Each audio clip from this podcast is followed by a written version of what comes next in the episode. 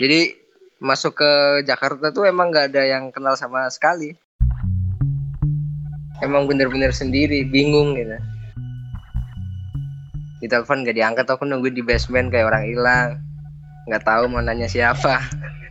Tapi nggak tahu juga kan kerjanya apa, di mana. Ke apartemen aja baru pertama kali gitu. Dan yang perlu diketahui sebenarnya Trisno itu anak mama.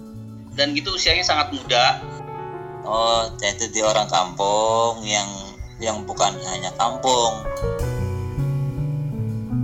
Aku agak mikir-mikir juga OB gitu. Sebenarnya sebenarnya dalam hatiku tuh menolak banget jadi OB. Karena mikirnya tuh OB itu rendah banget. Katanya kita jadi eh, bantuin Pak Prabowo di sengketa MK-nya gitu. Itu langsung semuanya panik, panik. Gak nyangka juga kan bisa ketemu sama pejabat gitu.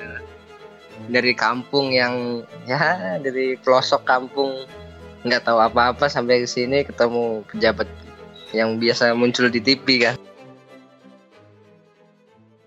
No, nih surat ini nih, nih, jam segini harus udah nyampe Bawaslu. No, surat ini harus nyampe ke LPSK.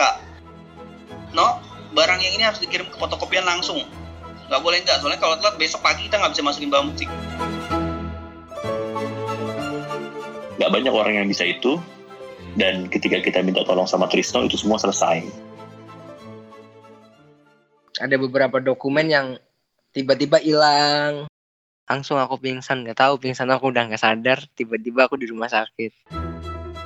Aku langsung di situ pingsan, berbusa mulut, udah nggak sadarkan diri langsung dibawa ke rumah sakit. Katanya kalau telat mah kelewat gitu. Bagus nggak ada yang mati sih pada saat itu. Yang penting kerja gitu aku tuh daripada nggak sama sekali ya. Tapi jiwaku sebenarnya menolak. Ceritanya Trisno akan segera tayang di panggung pikiran.